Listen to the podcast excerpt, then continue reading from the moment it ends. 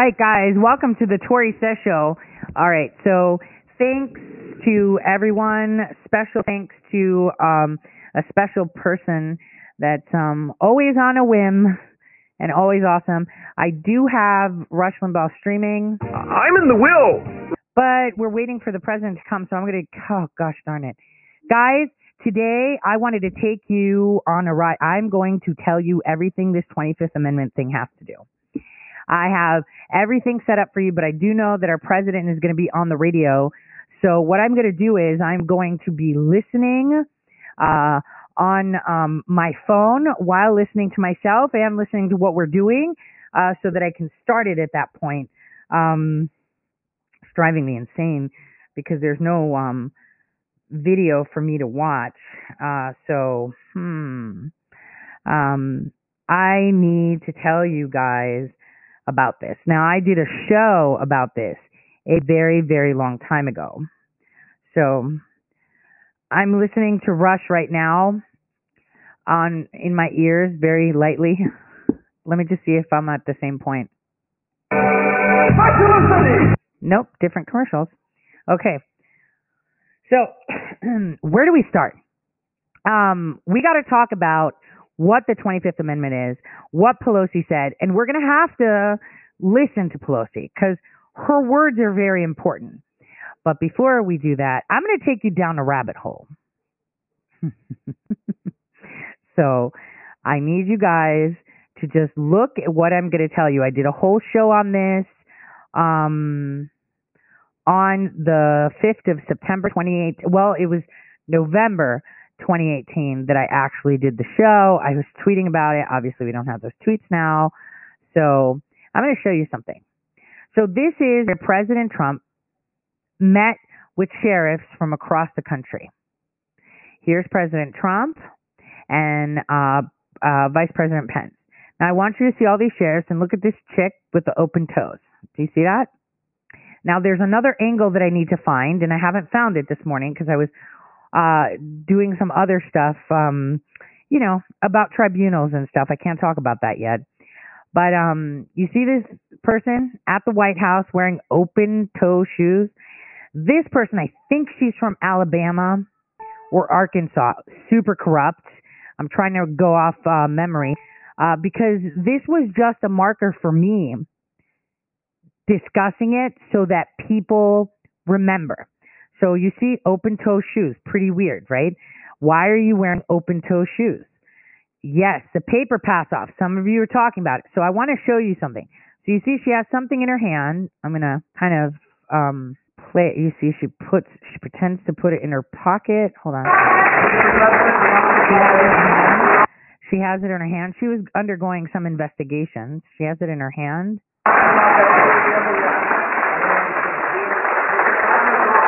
And she gives it to Pence.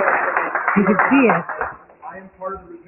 But you could you could see it in another video that Pence took it like a slick fish. Slick fish. So I know that there is another video from another angle and no, she passed it like you could see him so slick the way he put it in. That should tell you, you know, who, what, when, where. Let me see where we're at with Rush. Mm. Okay, what's going on? Beeping? Hmm. Are they having technical problems like I do? All right. So I just don't want to miss the president. So I wanted to remind you of that. The fact that, um, you know, there's another angle where it shows that he's in a very slick fashion took the note. Like nobody could see it. It was so slick, so slick. Then I'm also going to remind you something that I've said many, many times. Well, I have said Trump Flynn 2020. We're going to wait for that. But many, many, many, many, many times is that there was a meeting. A meeting. In that meeting was Rod Rosenstein, was Dan Coats, and Pence. Okay? And they were all discussing something. There we go. Rush is here. My. I thought that um the president was doing the rally. He looks great. He looks great. Uh so I don't know, do we wait for the president to come on or um what do we do? I mean, I don't want to miss the president. And like I'm just going to tell you if I was away for like um treatment there's no way that I would miss the opportunity to do it with the president. I'm just saying. Um, I'd be like, yeah, we're postponing that. It's not like I'm going to die from one day to another. So, okay, while we wait, and I will put that on our screen to um, get our president on. I don't know. This is really throwing me off. I want to listen to the president. Let's just listen to Rush. Let's go. And greetings to you, music lovers, thrill seekers, and conversationalists all across the fruited plain. Welcome to the Rush Limbaugh program. Mr. President, it is a distinct honor and privilege to have you with us. And I want you to do something for me, sir. Go ahead. I want you to imagine you have just landed in a gleaming, majestic Air Force One to the largest radio rally in history. Instead of thousands cheering as you walk up to the stage, there are millions and millions of patriots out there right now anxiously awaiting to hear from you. No doubt they're waving Trump flags, wearing their bright red MAGA hats proudly. This, sir, is a mega, MAGA rally, and we are all thrilled to be with you today. We are so glad you're doing better, and welcome to the EIB network. Well, I want to thank you, Rush. You're a fantastic man, a friend of mine. But uh, before I really even knew you as a friend, you were like a supporter. And I said, I know that guy. He's got a big audience, but uh, I never even knew the importance of what you do and what you say. And now I do very well. And it keeps us all in the game. And uh, we just got great polls out of, you probably heard, out of Arizona. We're getting them out of Nevada, you know, the real polls, not the fake polls. We're getting them out of North Carolina, looking really good. I think Pennsylvania's looking good. Florida's looking great. It's all a big phony deal they have going, Rush, and uh, we're going to win this. I think it's going to be a bigger win than we had four years ago. Oh, that would be great. I, I have, uh, Mr. President, great polls. I, I have to tell you, from from the moment that your appearance was announced, we have we've received Uh, we've never had a response like this, sir. And I, I'm in my 32nd year. We have never had a response like we had thousands and thousands of questions and comments for you. You are. I hope you know how deeply loved you are by so many Americans who have invested their hopes and prayers for this country in you. They want to see you in, in the White House for for four more years. And I'll tell you what I want. I want them to get to know you as I do. I want to get I want I want them to know the Donald Trump that I know. Uh, you are one of the strongest, the most unwavering, the most determined, loyal people I've ever met. But you care deeply about the country. You care about everybody, and it's it's it's a it's uh, just a breathtaking thing. The difference in you as portrayed in the media and who you really are is breathtaking. And today, I want people to get to know the Donald Trump that I know. Well, I appreciate it, and you know when you suggested this, I immediately jumped on it because your audience is is the biggest. I mean, it's just incredible, and we have some great friends in Sean Hannity and so many others, and you know Mark and so many so many people are so great to us. But but we have so many people that are so untruthful. And the biggest thing, and the one thing I haven't figured out is why. If we say we're going to create a strong military and protect, we're going to create a, a strong economy like we've never had an economy prior to the plague. And now we're building it up again stronger than before. Watch, it's going to be stronger than before. We're almost at record stock market. Nobody can believe that. In the we're rounding the turn on the pandemic, and I'll have something to say about that because I'm telling you, we have a cure more than just a therapeutic. We have a cure, but so many things that we've done, and you know, no matter what you do, they they uh, they try and find fault, and not only fault, vicious. They're vicious people. And you say, why wouldn't they want to have good education, a good military, a strong economy, uh, safety, security? Why would they want to live like they live in Portland and where they just allow these uh, agitators and, and anarchists to run the streets? Why would they want that? That's the only thing I haven't figured out. Why would they? And why would these big companies like Concast? Uh, I call it Comcast. It's Concast, but I call it Comcast because it's a con job. That's NBC mostly. But if you look at that or CNN, which is so pathetic, why would they do that? Why would they? Why would they want to have a country that's uh, in turmoil? Because they create it. The fake news is is the worst thing we have going. You know, the lamestream. I call it the lamestream media, but You'd think that they'd want to see great education, great country, great security, strong. They military. don't want to see you responsible for it. They don't. It's a crazy thing, Rush. It's the Oh. one thing I've I've never quite figured it out. You know, and they become less wealthy. You know, to a large extent, they become less wealthy.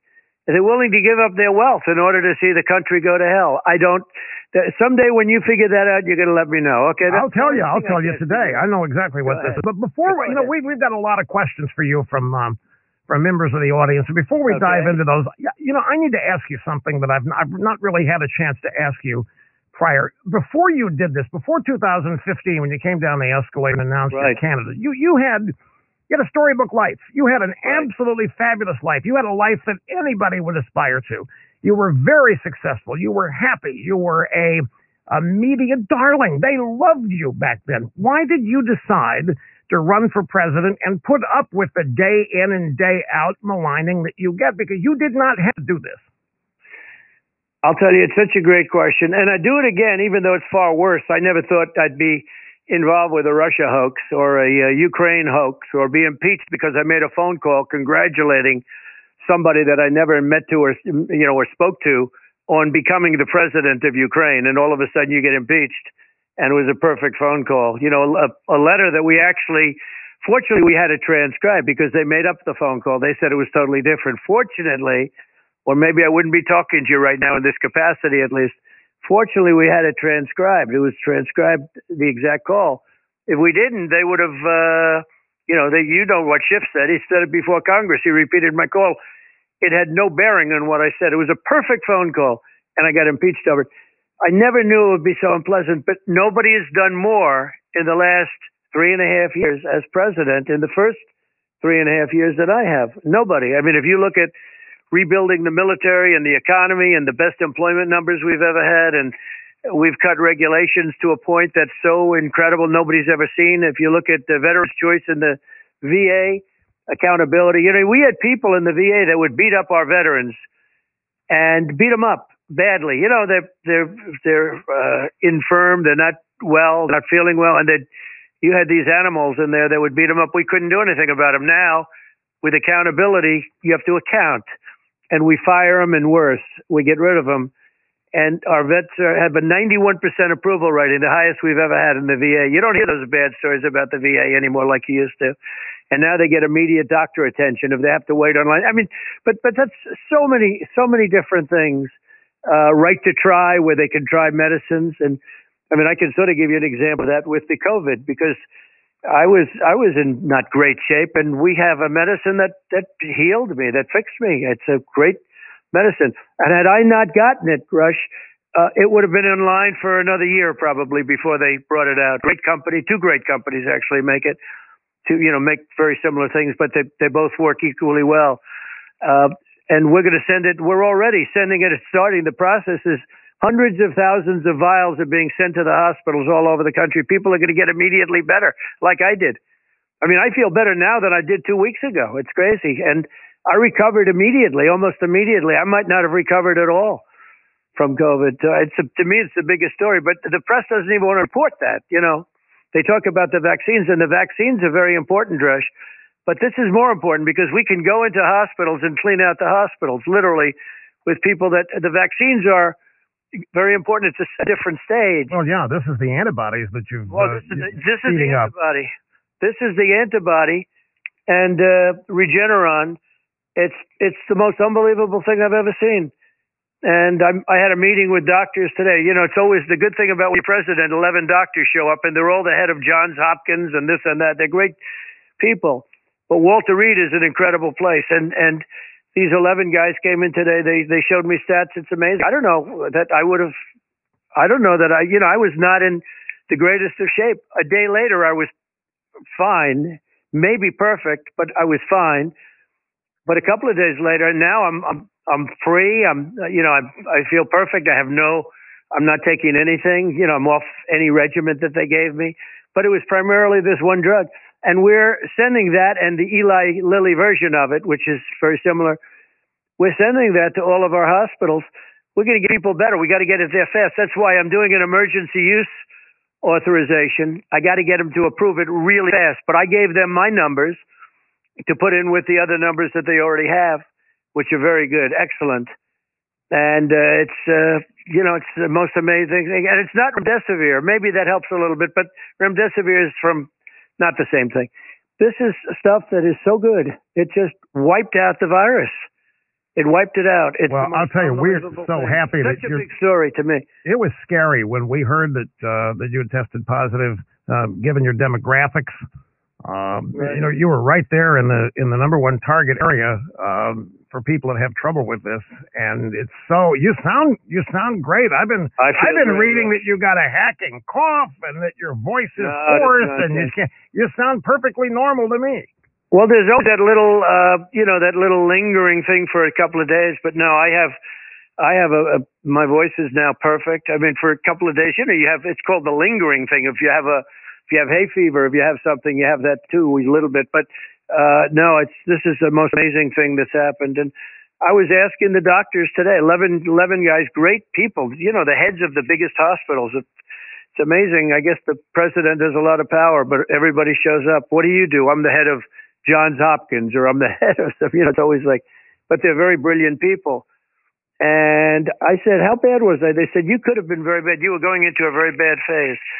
And so it wasn't like it was just going to like with, with the kids where you, they get it and they get sniffles and they're better two days later, right? This looks like it was going to be a big deal. And, and you know what that means, right? That means bad because I've lost five people, at least five people that were friends of mine. One in particular, like an incredible guy who went in there went into the hospital. He was dead within three days. And and I'm just saying that we have something that will cure this now, and a cure. And without us, without Trump administration, this would never have happened. We poured money into these cures, and and we poured money into the vaccines. And the vaccines are coming along great, Rush. I mean, the vaccines, Johnson and Johnson, Moderna, Pfizer, they're all coming along great. A little bit political. You know, they're afraid it's going to go too fast and I'll get credit for it before the election. Well, that's another thing I wanted to. You know, Mr. President, you uh, you have been forced because of media coverage to tout your own successes. You have been forced to tell, like you just did in the past five minutes here. And it, it rubs some people the wrong way. They think you're bragging. They think that you're Right. insecure, that you need to Yeah. constantly.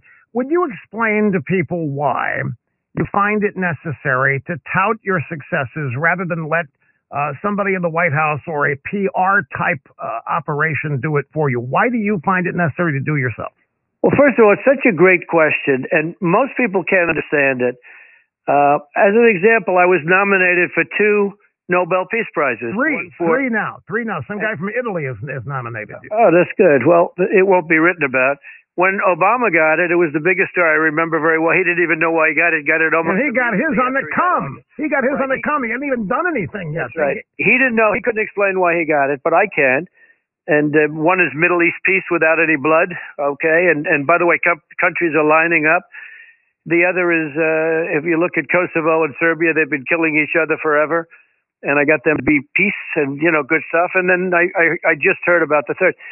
Nobody even it wasn't even on the news. Okay. And, and you know I joke about it in speeches. Sometimes I'll joke about it. I say I tell my wife, let's watch tonight. It'll be a wonderful night. And they don't they don't even cover it they don't cover any good stuff with me. Anything that's good, they don't cover. Anything that's okay or or or bad. I mean, them bad. They make it sound like you know, like let's do the electric chair thing. But it is the most dishonest. The the media are the most dishonest people I've ever met, and that's why I go back to the original. I, I just don't know why. I mean, they can't hate somebody so much, but I guess they do. But they do it with Republican conservatives. I mean, you've had it before I came along and but never to th- I don't think never to this extent. You know, they say that Newt Gingrich.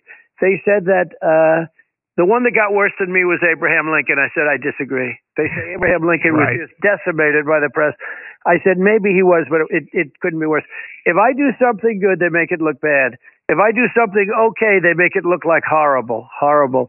And the reason I talk, and I, I say it, you might as well talk about it yourself because nobody else will.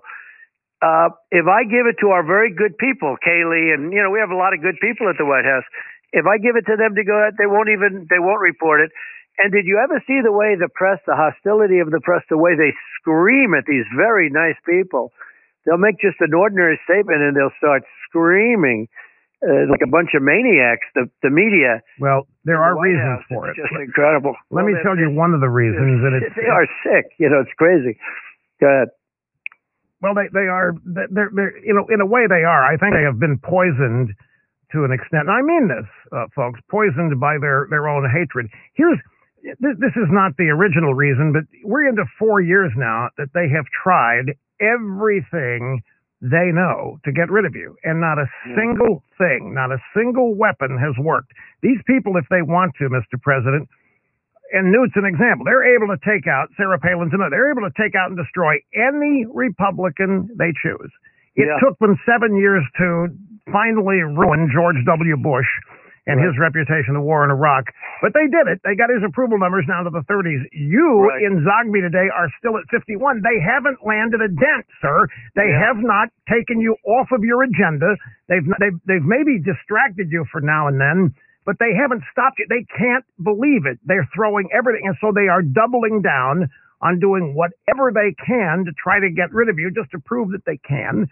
And it's frustrating as heck that they haven't been able to. It's an amazing thing. And I'm like you. I watch this coverage and I, I ask me how many of the American people realize without being told how basically dishonest and unfair this all is. And, and you, you, you hope that a majority of Americans see it for what it is and react accordingly. But I tell you, it, it's, it, it's that and the fact that you're an outsider. They never thought you were going to win. They didn't even think you wanted to win. They thought you were engaged in a Yeah. PR stunt in the first place Yeah, which is And- false. then you're also implementing policies, sir, that they detest. Your agenda is a small government. Well, it was before the pandemic hit. Your, your agenda is basically uh, pro freedom, pro liberty, pro the American citizen first.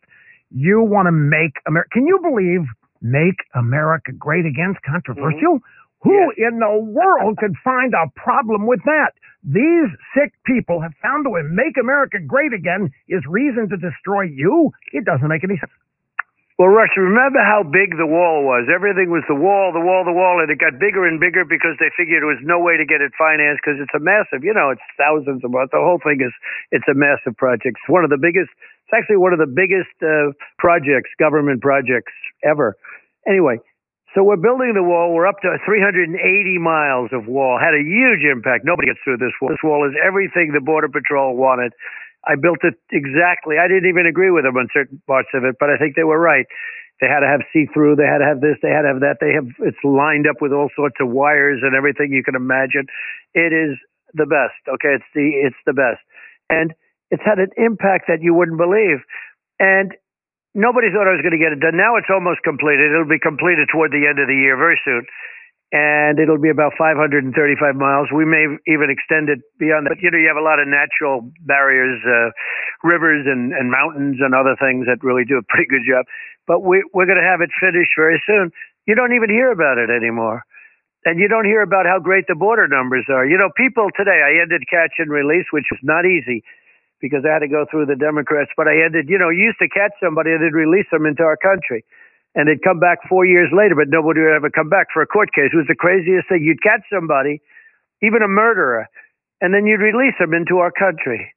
And then you'd say, you have to be back here in two and a half years to go to trial. And nobody would come back. Only the very dumbest would come back, okay? And that was about 1%. Yeah. No, that was about 1%. And it was crazy. Catch and release. I mean, you know, there were many programs like that. We got rid of most of them. And it's not easy to get rid of them. You know, you had to go through all sorts of hoops. But I got rid of catch and release. We have a very good border now. Now only people that come in legally are, are coming in. You know, we have a, well, the wall made a tremendous difference. But you notice you never hear about the wall anymore. Well, You never talk not only that, not only there have been two debates, sir, and in both those debates, your first and the vice presidential debate, there have been two areas that have never been explored. Not one question asked about. One's gun control, the Second Amendment. The Right. other is immigration. Right. and and right. that's that's uh, those are two strong areas of yours where the American people are with you by a massive majority That's right. support number. So They they're talk even being brought up. They don't talk about immigration. And we have immigration down really good. In fact, I was going to do an immigration bill. I have it all done. And then my guy said, why bring it up, sir? You have the same policies that you're already implementing and you've, you've, you know, why should you go through the controversy of it? I mean, we have a, a great, the, the people that wanted the wall generally love what I've done. I mean, because what we've done and immigration generally, we've got a couple hardliners out there, you know, friends of yours, but but the people that wanted the wall, I've done far more than I thought. Our immigration now, because it, it wasn't just oh, it was the wall, but we had to cut a lot of these crazy things out. I mean, chain migration where somebody comes in illegally. We have we have a killer who killed eight people on the West Side Highway, ran over eight people, a, a you know, a terrorist, jihadist came in through the southern border and through chain migration, the chain, he brings in his mother, his father, his grandmother, his aunts, his brothers, his uncles. He brings in all these people. And I say, wait a minute. And, and what we've done is incredible on immigration. You know, think of it. You have killers that come in and because of chain migration, they're allowed to bring other people into Right. That's why they're not asking you about this. Uh, they don't want to talk to me about it. Uh, you know, so many things like sanctuary cities. You know, the people in California hate sanctuary cities. I don't know where it gets its political stamina because the people in California, they see me all the time. I think we'll do well in California. I mean, you know, in theory, you don't win California because everybody likes to vote three times. Okay, if you want to know the truth. I don't know if you ever saw the list. Of we're going to get out. into that later in the Oh, program. God, the whole thing is crazy. But the, the people, they want to vote. They vote numerous times, numerous times, and it's disgraceful. But the people in California, they don't like sanctuary cities. What are you doing with a sanctuary? You're protecting criminals. Who wants that? And I've had so many people, I, liberal friends of mine from California. We'd love to get rid of sanctuary cities. Where that thug from, uh, you know, Kate's Law. Remember Kate's Law? We should have been, you know, we tried like hell to get it passed, but we had the, you know, we we left the filibuster. Okay, we should have, you know, gotten rid of the filibuster only because I said Schumer's going to do. it. I told Mitch. I said, Mitch, I get along great with Mitch. We had the greatest success in history on judges. We'll be up to 300 judges and two Supreme Court judges, and now three. Hopefully that'll go quickly. I think she's going to go very quickly. So I have three Supreme Court judges, but in the first term. That's never happened before. But I said the problem is, Mitch, as soon as the Democrats do get in, you know, it's the point they guess they get in, they will blow up the filibuster. They'll they'll go nuclear, as you know, and that'll be the end of the filibuster. And they'll approve stuff left and you know left and right, fifty percent. They'll go left and right, and that's the problem I had with it. It's not that they're not right; they did it the right way. Harry Reid, we got lucky because Harry Reid thought that Hillary was going to win, and she knocked out the he Well- knocked out the filibuster for the judges. Otherwise, They- I wouldn't have three hundred judges. I'd have two judges. They all thought Hillary was going to win, and that's another reason why you remain so despised and hated. And you know, it's not it's not you per se. I mean, some of it is. It's just the fact that you came along and totally upended their grand plans for globalism, uh, changing the way our nation's affairs are run and organized. You really just upset the apple cart in ways they never dreamed possible. They thought the Hillary administration was going to be Obama's third term, and you've just totally thrown them upside down. Now, this leads me to another thing. I go back and I compare the 2016 campaign. And at that point, you don't have a record. You are running for president, Right. but you don't have a record, and you're having so much fun out there. Every, you can tell, every rally, every appearance, every press encounter you have is, is just loads of fun. Now, You've got three and a half years in, almost four. You've got a record that just infuriates uh, the Democrats and the media, which are one and the same. And is it as much fun for you now? Is it the, the, the whole idea of campaigning? Because now the frustration, I can hear the frustration. You have a great record. Your sense of Yeah. achievement and accomplishment is is incredible, and you have to be the one to tout it. And it's got to be frustrating for you. So it's such an interesting question because I have done more. You know, we have a list of things that we've done. Just go down the list. Even Space Force, that's a big deal. You know, first in 75 years, right? A new branch of the United States military. That by itself is an achievement that you could just do that and you've had a successful thing. Space Force, it's uh, think of it, you know, the Army, Navy, Air Force, Marines, Coast Guard. We have Space Force and that's a big deal and it's going to be very important especially as the future, you know, as it goes, maybe the most important. But so many things I've done and you don't it, it's it's incredible. People uh you you have to sell it yourself because they don't want to talk about. You don't hear anything about Space Force. You know how big a deal that is. You don't hear about any of this stuff. They don't want to talk about it. But I'll tell you the amazing thing. The one thing I, I really have learned: the people of our country are smarter than the people that cover them because they get it. How can I? Be in a position where I'm leading in a lot of states. I mean, don't believe these fake polls. These fake polls, I, I don't know if you have a look at them. I don't even know why they have to put it down. I think there's a legal reason, but they put down where they interviewed 18% more Democrats than Republicans. Trump is losing by five. Do you understand what I mean? Absolutely, I, mean, I see these they, all the they, time. They, I don't. I still don't know why. You know, they. I think there's a legal reason because they always say who they interviewed, but when you look down at what they call the tabs, it said uh, one of them said 18% more Democrats. Another one said 14% Well, let's assume the Democrats are going to vote for, you know, Sleepy Joe, and which is ridiculous because Joe shouldn't be a candidate. Joe should. Joe's in no condition to be a candidate. Well, we you know, can say it nicely or we can say it badly. The 25th Amendment that crazy Nancy's playing around with, she's gone crazy. She's a nut job. But this this uh, 25th Amendment, I think they put it in so they can get Kamala in replace. Exactly. That's exactly what it is. It's a trial run to see if they can kick Biden out of it. That's exactly right, sir. It's exactly. It's not aimed at you. That was the first thing I thought of. And by the way, the Republicans are, have been really very good to me. One thing the Republicans have to do, though, they have to get tougher. We have some great ones. You know that. Jim Jordan, Meadows has been great. A lot of them, a lot of them have been great. But, but the Republicans have to get tougher. The, the Democrats play a much dirtier game. They don't, you know, like, like impeaching on a phone call. I'll never forget. Sir, did you call the president of Ukraine? Yeah, I did. Why? just to congratulate. I had five guys begging me to call him to congratulate. I never met him before. You know, what do I care? Right. So they said, "Did you call the president?" Yes. Well, uh, what did you say? I said, "I don't know." A couple of months ago, I called him to congratulate him because he became president. Why? What's the word? Sir, they want to impeach you for that call. I said, "Impeach me for the call. impeach me for something, but you can't impeach me." What did I do? I said, "Congratulations."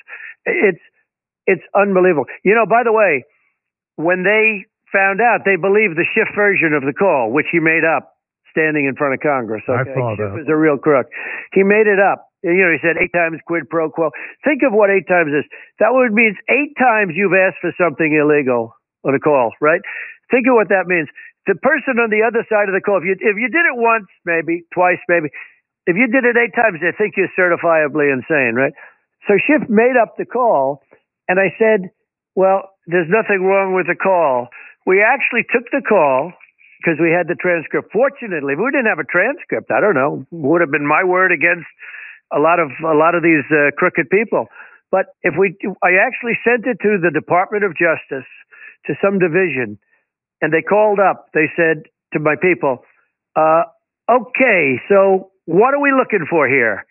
In other words, you know, these are guys that look at drug deals and murders, and and they go like, "Okay, explain to us what are we supposed to?" In other words, after having read the call, they're saying, "What the hell is wrong with this thing?" Right? They impeached me.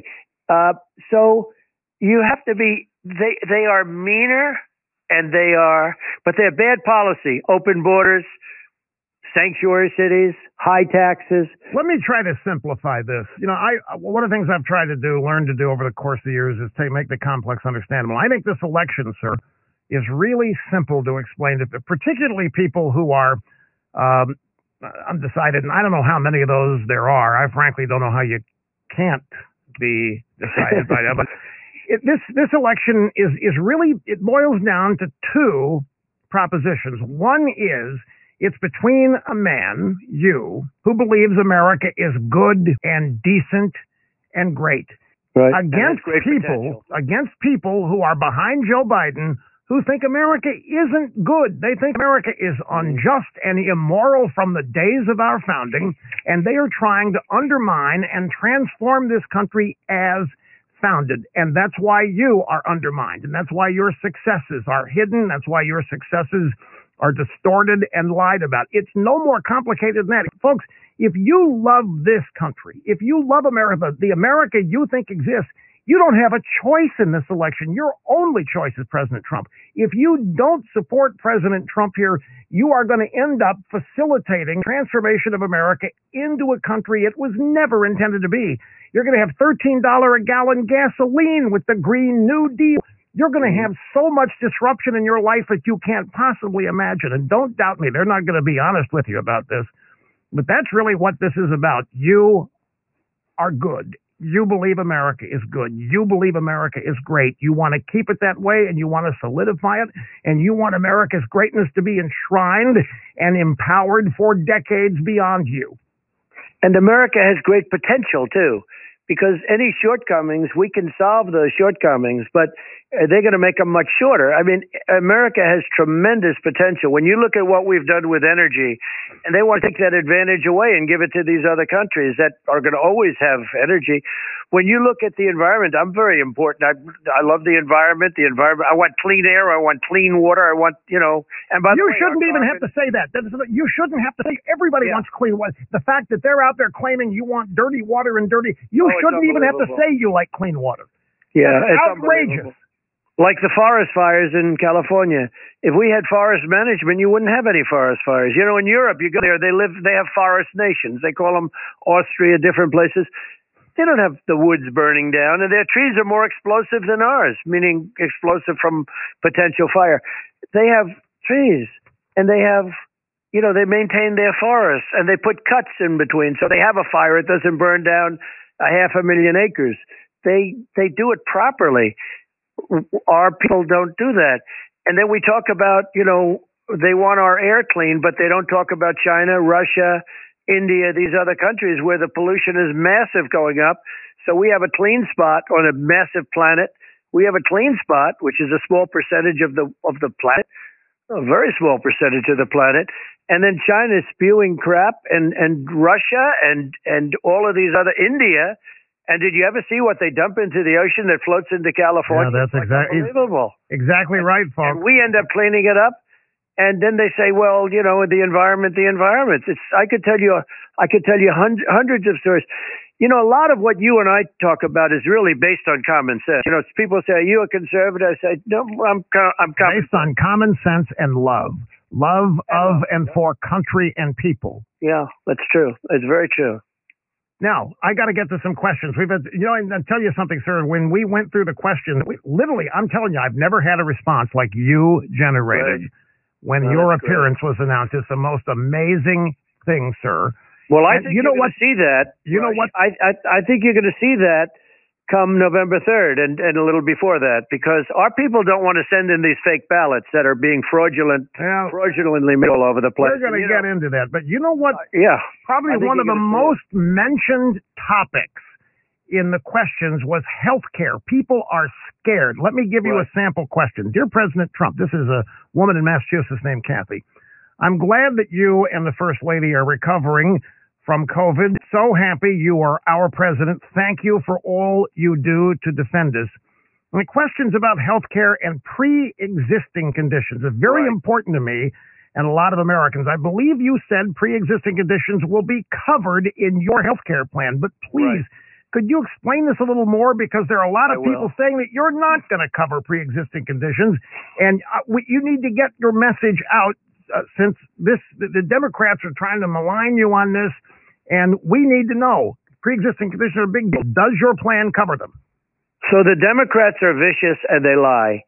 And what they do is, as an example, healthcare and other things, they have me standing at a grave of a beautiful soldier in an old cemetery, magnificent cemetery, and nobody respects soldiers more than I do, especially whether you're talking about uh, live soldiers or soldiers that gave their lives. And they have a source say, these are suckers and losers. This was for a magazine that's third rate, you know, super liberal Obama magazine. And It's a quote. They took that quote from one source. I have 25 people that verbally that you know on the record said that was never said. Who would ever say that? Only an animal would say that. I don't know. If, I know some very bad people. Nobody do I know that would say a thing like that. They put it in ads. They make it like I said it. I never said just the opposite. I've taken care of the military better than anybody. They do the same thing with healthcare. They will make up a statement that's so bad. Now, pre-existing conditions, I'm totally for it, but I'm against Obamacare because Obamacare is too expensive.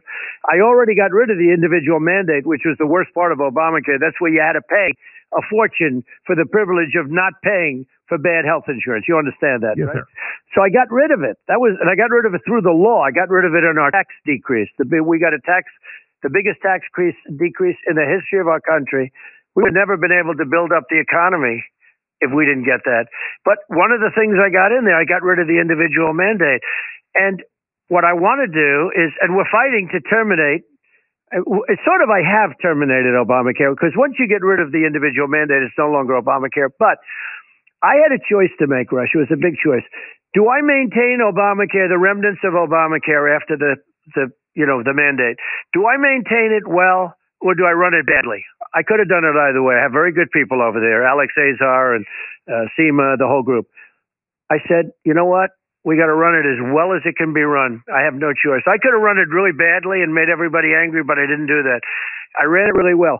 Knowing that it's run really well, it's still no good. You know, it's still not good uh, it's much better than when they ran it. They couldn't even do. Remember, they spent fifty million dollars, five billion dollars on the server. If you remember, they couldn't get the server right. I, oh, I do remember. I do remember. do But there still is confusion about pre-existing conditions out there. Oh And yeah, it's, yeah. you know, so it's, a, it's a frustrating thing because it's not even it's not even the correct title for what the plan does, but that's what people correct. think, and so that, It's that's how you have to deal with it. It's correct. But what I, what they do is they love to say that I'm going to get rid of pre-existing conditions. No, I want to terminate Obamacare and then come up with a great, and we have it, come up with a great health care plan that's much less expensive and does include people with pre-existing conditions. That's what I want to do. Now they'll also say about Social But Security. you need a Republican Senate for that, and you need a Republican House. That's for that. right. In order to do that, in order, well, what will happen is if we win, the Democrats will do something to help get health care. I mean, they're going to come along because they have no choice. They're going to come along. They they have no choice. I will say one thing. You know, we talk about unity because I'd like to see the country come together. It's not as easy as people think. But just prior to the plague coming in from China, when the plague came in from China, people were calling. We had the lowest unemployment we've ever had. We had the best employment. and We were up to 160 million people employed. We never were even close. Everybody had a job. Everybody had the happy. lowest African American unemployment in history since That's right. records have been kept. That's right, Rush. So we had the best numbers ever. We had the highest stock market. Although I tell you, we're we're inches away right now for people's 401ks. If they held on to their stocks, they're very they're very wealthy right now, and our economy is doing really amazing. I mean, considering that we're in the you know this pandemic thing sent to us by China, but if you look at what we've done, and people were calling me, Rush, in terms of bringing our country together that I really had never heard from before. In other words, they were not interested. And they were saying, like, let's start getting together. It was coming together. Success was bringing our country together. And then we got hit by the China plague. But success rush, even you might be surprised to hear it. People that you would have said no way were calling and saying, can we get together? And it was coming together because success, and I've always said success will bring us together. Our military is strong. When I took over, we had no ammunition. We had a case where a general, a certain general, highly overrated general, told me we have no ammunition. And I said, What are you talking about? I say, No president should ever be told that again. Now we have so much. I heard you say that. I was frankly surprised that we were low on ammo. I mean, I don't think I've ever heard that. We had, he said, sir, we have no ammunition. Okay. And I said, keep that very quiet. And then we started building up. And now we have new rockets, new missiles. We have stuff, the likes of which nobody, Russia dreams of the stuff that we have. China dreams of the stuff that we have. Rush, and we can't talk about it, and we shouldn't talk about it. We have things that, and hope to God we never have to use it. Our nuclear is all tippy top now, uh, and you don't want to even say it. You know, we have no choice but to say it. We were so far behind. they oh, if you look, I call him Oh Biden, Obama and Biden. What they did to our military was it just was horrible. And economy. I mean, they were telling everybody that we need to adapt our expectations to a new era of decline. That's right. No Uh, manufacturing. America's best days are behind us. I mean, it was outrageous. And, you know, GDP one and a half percent max every year. Right. No, we were, we were, but it was coming together, Rush. And I'm telling you, and you, you would be a skeptic, maybe almost more than No, I know it was coming People together. I am a coming skeptic. together for the I- first time. For the first time, I am a skeptic on this. Believe me, more than you know. I think so. That's true. I got another That's question for you, Mr. Right. President. This is Mary in Missouri. This is our second most mentioned topic that people want to hear you address. Mr. President drives me crazy that the Democrats can call all of us out here racist and sexist just because we don't agree with them. It's the easiest thing in the world to call somebody racist because nobody wants to be racist or anti anything, and we aren't racist. Why did Democrats get away with it, sir? And how do Republicans say enough is enough? We are tired of being called evil racist when all we want is for all Americans to be free, to have the blessed Right. opportunity this Constitution and country offers everybody. We want a healthy and safe future, and we love everybody. How do we deal with this, sir? How do we finally shut this down? What would you tell So her? I've I've watched this for a long time. I've had it. I've probably been a victim of it. Uh, you and I and a couple of others more than anybody, and uh, and we're just the opposite. Uh, when they give up, when we're beating them, they have nothing else to fall back on but the word racist, and that's always that means that. Uh, when you're winning and you're just knocking the hell out of them, they have nothing else to say. They call you a racist, and this has been going on for decades. Uh, I don't know that you're going to stop it, but people are wise to it, and people are rolling their eyes now. They're rolling their eyes. Uh, it is just an incredible thing. The way they use the the race word, the racist word, is just is actually disgusting. I was asked by Chris Wallace, who's third rate. I was asked by him. He was protecting Biden the other night. It was pathetic. I couldn't even ask him why did you get three and a half million dollars from the mayor of the mayor's wife of Moscow. Right. Why did you say a billion dollars unless you get rid of the prosecutor and then you give him the billion dollars? And Chris Wallace was, and he was choking like a dog. He wasn't able to answer. And Chris Wallace would go in and save him every time. That whole thing was disgraceful. Well, you But know what we're going to do whenever you- today? You know we're going to do? We're going to give you a chance to actually respond to Joe Biden because you're right. The moderators of these debates are never asking Biden to explain himself. No. What did you mean by that, sir? They're not asking you to explain Biden. They're asking you to explain you. So I have some Joe Biden sound bites here, anywhere from 13 to 17 seconds that Okay. no moderator will ever ask you to respond to. And as such, the American people don't know that he has said these things. Oh yeah, Let's let's absolutely. let's try one. Okay, Um, go. Go. this this is from December 30th, 2019. Uh, and he's in Derry, New Hampshire, telling coal miners to forget coal mining and learn how to Absolutely. code. Anybody who could go down 300 to 3,000 feet in the mine sure and hell can learn how to program as well. Give me a break. Anybody who can throw coal into a furnace can learn how to program, for God's sake. There he's putting down coal miners. You never get asked about it. You never hear these sound bites anywhere in the media. What do you think of that? Well, I think it's terrible. And you could look at so many other things. Look at fracking. He went for a whole year saying, no way there'll be fracking. Mark my words, there will not be fracking. And so did uh, Kamala. You know, Kamala, she's another great one.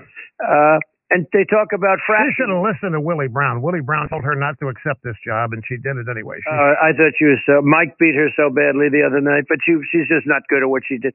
Hey, don't forget, she started off. She went. She only went down in the polls. That's usually not the person you want to pick to run for vice president. Anyway, but to both of them, they talk about fracking like it was the greatest sin on earth.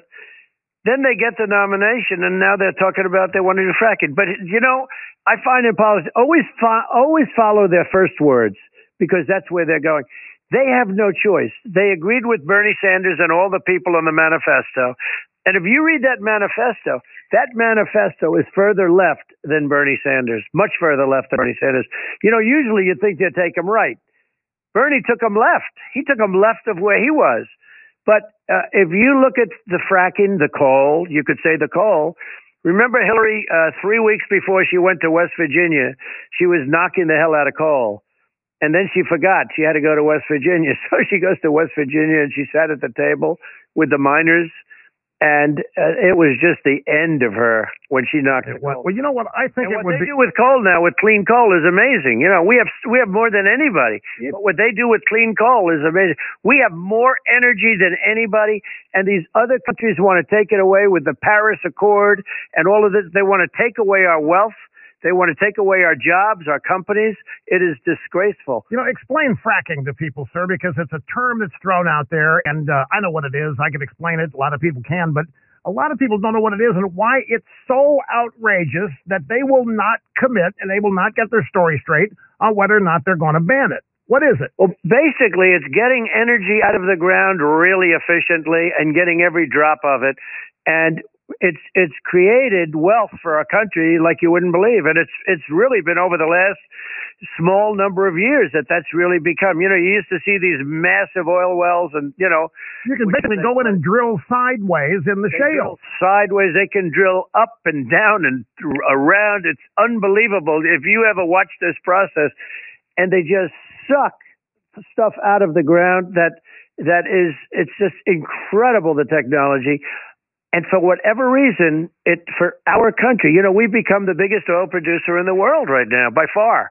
Not even a contest. We're bigger than Russia, bigger than Saudi Arabia and to a level that nobody can believe. And I saved the industry six, seven months ago when our oil dropped because of the pandemic.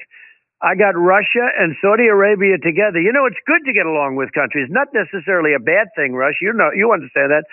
And they cut 10 million barrels a day. It's actually more than that, but they cut, and we saved the oil. We saved 10 million uh, jobs in this country. And yet everybody has cheap gasoline. Look at the gasoline at $2 a gallon. Nobody thought that would be possible. That's better than a tax cut. So you know, if you want to know the truth, when you know when gas used to go up to five, six dollars, and people would say, "Oh, country?" and people would they couldn't buy cars, they couldn't do anything. We have very inexpensive gasoline, and yet it's high enough that we have our energy jobs. We have millions and millions of energy jobs in Texas and and North Dakota and Oklahoma and Pennsylvania. So Biden goes, and you notice they never talk about fracking. So he said no fracking, and he's in Pennsylvania. They're going to ban it.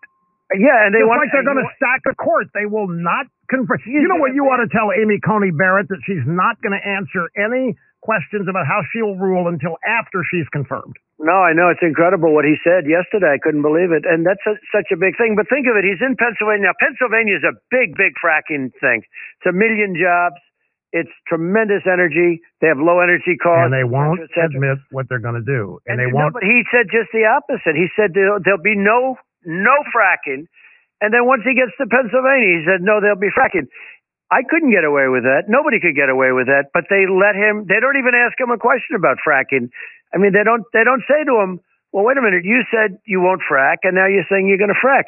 Because if Pennsylvania believed that, they couldn't vote for him because he'd put Pennsylvania out of business, along with other Ohio and other places. Let's go to another Biden soundbite. This is from May of this year. He was on a radio program called The Breakfast Club with my old buddy Charlemagne the God. And he said to Biden, um, You got to come back and see us. It's a long way to November. We got more questions for you. You got more questions, but I tell you, if you have a problem figuring out whether you're for me or Trump, and you ain't black. And there you go. If you if you got a problem figuring out whether you're for me or Trump, you ain't just insulted free-minded, open-minded African Americans, and never gets called up. You try no, that. He doesn't get called. I, I will say this though, uh, the black community gets it. They don't dig them. They don't like them. They don't like them. And I'm getting numbers. You know, we're at 20 percent, 22 percent. Which not that I'm proud of that because it should be 100 percent. But you know, if you look at what I've done for criminal justice reform, Obama couldn't get criminal justice reform done. I did prison reform. Uh, the the small colleges and universities, historically black, uh, what I've done, I got them funded. They were coming back every year, hat in hand, every year begging for money, and I got them taken care of for a 10 year period, uh, all funded, fully funded. What I've done is, and then with, with Tim Scott, we did the opportunity zones, which is the greatest, I mean, the most incredible thing for the black community, the African American community with jobs and everything else. No, I've done more, and I say it, and you know, at, at first people said, "Oh, it's too much to say." I said, "I've done more for the black community than anybody since Abraham Lincoln. And, and it's true. Nobody's done what I've done. Yeah. But you know, they don't like Biden. They don't like Biden. He did the uh, super predator stuff. You know, he was the super predator king. Here, listen to this one. Now, this is this is August 14, 2012. It's eight Okay. years ago. He's vice president. It's a campaign event. He's talking about Mitt Romney and Paul Ryan here. He's going to let the big banks once again write their own rules. Unchain Wall Street. They're going to put you all back in chains. They're going to put you all back in the black audience. We're going to put you all back in chains. Eight Yeah. years ago. Uh, I don't understand why it's even a contest. These kind of things ought to be automatic disqualifiers. But he's a different guy there. You know, you can hear by the way he talks. He's out of it. Look, he's out of it. Now, we can't have a president that's out of it because I meet with Xi and I meet with Putin. I meet with all of them. He wasn't out of it there. He knew exactly what he was saying there. Right. That's your point. That's right. He's a different guy. He's uh, he's out of it. He's in a he's in a daze. I look at the things he says. I look at what he says. I look at the way he says it. He's in a daze, and it's not because he's 78 or whatever he is. Because I know guys that are 92. Bernie Marcus from Home Depot. He's 100 percent sharp. But Joe is there's something wrong. We can't have that. Well, but We he made it that. through the debate. He made it through 90 minutes of that debate without um, uh, betraying any of the mental um limitations, shall we say. I agree, but he was not able to answer the Russia thing, and he was choking, and he was not able to answer the billion dollar prosecutor thing. well, you did kind of bail him out, by the way. He started to fade, and you uh, you you kept talking at him. I think he Yeah. was a now, Mr. President. Some of you tweeted about this. When I saw this, this blew my mind. It literally blew my mind. This a Gallup poll found that 56% of the American people say they are better off today, even during the pandemic, I than know. they were four years ago. That's Yeah. stunning to me. That's the highest number on record. I know. Highest number ever recorded that they're better off today than they were at any time before during a pandemic. And that's what I built. And we've built this. And the only reason we're doing well is because the foundation was so strong, Rush. The foundation. If we didn't have a strong foundation, you'd be 1929. And if he got in, you'll be 1929 because he's going to raise everybody's taxes. They don't talk about that either. Uh, he's going to raise everybody's taxes. And you know what else they never talk about? Something that I think is a very very important thing, the Second Amendment. They don't say that he's going to take away your guns. He's going Nope. to. They never talk about it. Never comes up in a debate. That and immigration, those two subjects never come up. They haven't come Yeah. up at either of the debates yet. That's right. That's right. So it's you know it's pretty crazy. It's it's amazing that here we sit in the White House. Every once in a while, I say it's not fair the way I get treated, and then I'm sitting in the Oval. I'll say, oh, this is the Oval Office. You're there, and they're not. So it's pretty it's pretty amazing, and that's because the people get it. The people of this country are really smart, and they do get it, and they can do everything they can. And and again, the the, the only thing is, I don't know why they do it, but they do it. They're very dishonest and and evil in many ways. But Well, these uh, people- the people of the country get it. They do, but they also they love you. They, Mr. President, seriously now, they know that you are the only person standing in the way of the left's efforts to undermine America and turn it Yeah. into something it was. I mean, they're scared to death, scared to death of what's going to happen if you lose. They're scared to death of what's going to happen if somehow these people can harm you. They want you to uh, have a deep understanding of how much you mean to them, how important you are to them in preserving the American way of life. It is more important because it's it's it's at risk. The American Yeah. way of life is at risk, and you, sir, are the only man standing in the way of people destroying that. This is what Yeah. millions and millions and millions of Americans think. It's got to be a big burden on you, but Well, I'm glad you said it because if I say it and you said before something that why do you say it yourself? Because I have to and because nobody else will say it. You know, I, I tell that to people. You might as well say it yourself because nobody else is going to say it. I don't like saying it. I wish other people would say it and I love that you can say it. But the truth is I am a wall, just like the wall we're building. I'm a wall in between this incredible thing that has such potential. We have something with such potential You have no idea. Even you might not understand. The, the level of potential of this country is incredible. The people are incredible. The resources, you know, we have wealthy land. We're on top of land. They want to take it away from us. They want to take our wealth away. They want to take our jobs away, our factories away. They want us to be in the same position. You know, we're born on very, very energy. Uh, you, you look at the energy we have more than anybody in the world. You look at, they want to take all of these advantages that we have over other countries and throw them away. And, you know, we have such incredible potential and they want to, I am a wall between the potential of this country to be better than ever before and a country that will become a third world country of Venezuela. You know, I used to say it could be Venezuela. I used to say it half heartedly. It's true. It'll be just a massive version. version. If you look at Venezuela, it's a massive version of Venezuela. Venezuela was, you remember Venezuela 20 I years do. ago. You had a lot of wealth. But most friends. people don't know what Venezuela is. It's not. But it's not- Venezuela has gone so bad. It's un, they don't have food. They don't have water. They don't have medicine. They have lots of wealth too. They have oil, but they have lots of wealth, but they have nothing. They've gone socialist and probably more. If you look at Kamala, that's more than social. You know, she's further left than Crazy Bernie. And this is what they want. They wanted her. I don't know why. I don't know if they're happy with her. I think she's a not They- a because she couldn't win on her own, sir. They had to do this to get her. You're, you're, you you nailed it earlier when you said Pelosi's 25th Amendment gambit is actually a trial Perfect. run at getting rid of Biden. That's what they, Oh, they want. They want her in the Oval Office because she's going to be the vessel for the Yeah. AOCs and the Bernie Sanders agenda and, and the far left. She could never, she didn't, she got out of the Democrat primaries before a single vote was cast. That's how badly she was doing. That's right. She was so bad. She left before Iowa. And look at Iowa, by the way. You remember the Iowa. Nobody even knows to this day who won Iowa, right? They went with this scheme that now they want to multiply times a thousand on the voting stuff. And wait till you see. I'm sure that you'll have a question about that, but wait till you see how bad the ballot thing. You know, all over the country, thousands of ballots are being thrown away and and defrauded and and cut up. And when they talk about other countries coming in, it's a lot easier for them to print illegal ballots. I guess you'd say counterfeit ballots than it is some of the other th- things that you're talking about. But but th- this whole it's a one scary thing when they send out millions and millions of ballots, and you say, who's sending them? Where are they sending them? Who's bringing them?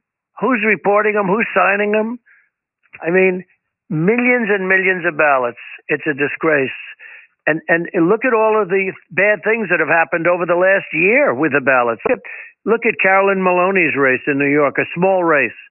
Where Well, the so examples, the examples are all over the country. In Oh, fact, I've, I've got day. a couple. I have a couple I want to run by you, but may I ask you to do a favor for me? Yes. I want you to take just a 45 or, or 60 second break here while I share something with you. Then you can react to it. But it's going to take me about a minute to go through it because I'd love to. fascinating piece. It's a it's a piece in the Federalist uh, uh, from October 19th. Is that right? Okay. Uh, yeah.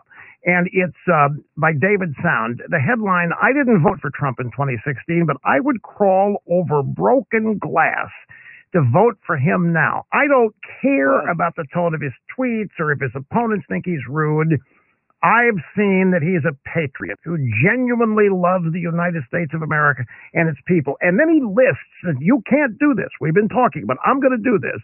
He lists your first term accomplishments and how impressive they are. Building the strongest U.S. economy in my lifetime, he writes, through historic business and personal tax cuts, resulting in millions of jobs created, record low unemployment. He cut federal government regulations that had a stranglehold on American business innovators and entrepreneurs. He confronted the Chicom's trade abuses and negotiated fair trade deals with Canada, Mexico, South Korea, and Japan. He eliminated the Obamacare individual mandate, which equals freedom in healthcare. He rebuilt the military through investments in our defense capabilities, as well as secured the largest military pay raise in a decade. He nominated and confirmed more solid conservative circuit court judges than any other first term administration, nominating and fighting for the confirmation of two originalists, Gorsuch, Brett Kavanaugh, to the Supreme Court, then nominating Amy Coney Barrett to fill the vacancy left by Ruth Bader Ginsburg. And finally, moving the U.S. Embassy in Israel to Jerusalem. Your first term record is truly outstanding, and it's still being made. Your record is still being written. You are still president. You are still implementing your agenda despite this opposition. And I wanted to share this with you because this guy did not vote for you four years ago, and now he can't wait to. Well, I'm going to get that one. I'm going to have to put that one up pretty soon. But uh, you know, look, I, I'm honored by it. By it, and with time, more and more people see the things we've done. I put out lists, and they're pages and pages long. We've done a we've done a job, and I'm very honored by it, and I'm very proud of it. We've helped a lot of people. We've helped a lot of people. You know, on the pandemic, I was telling you about this medicine.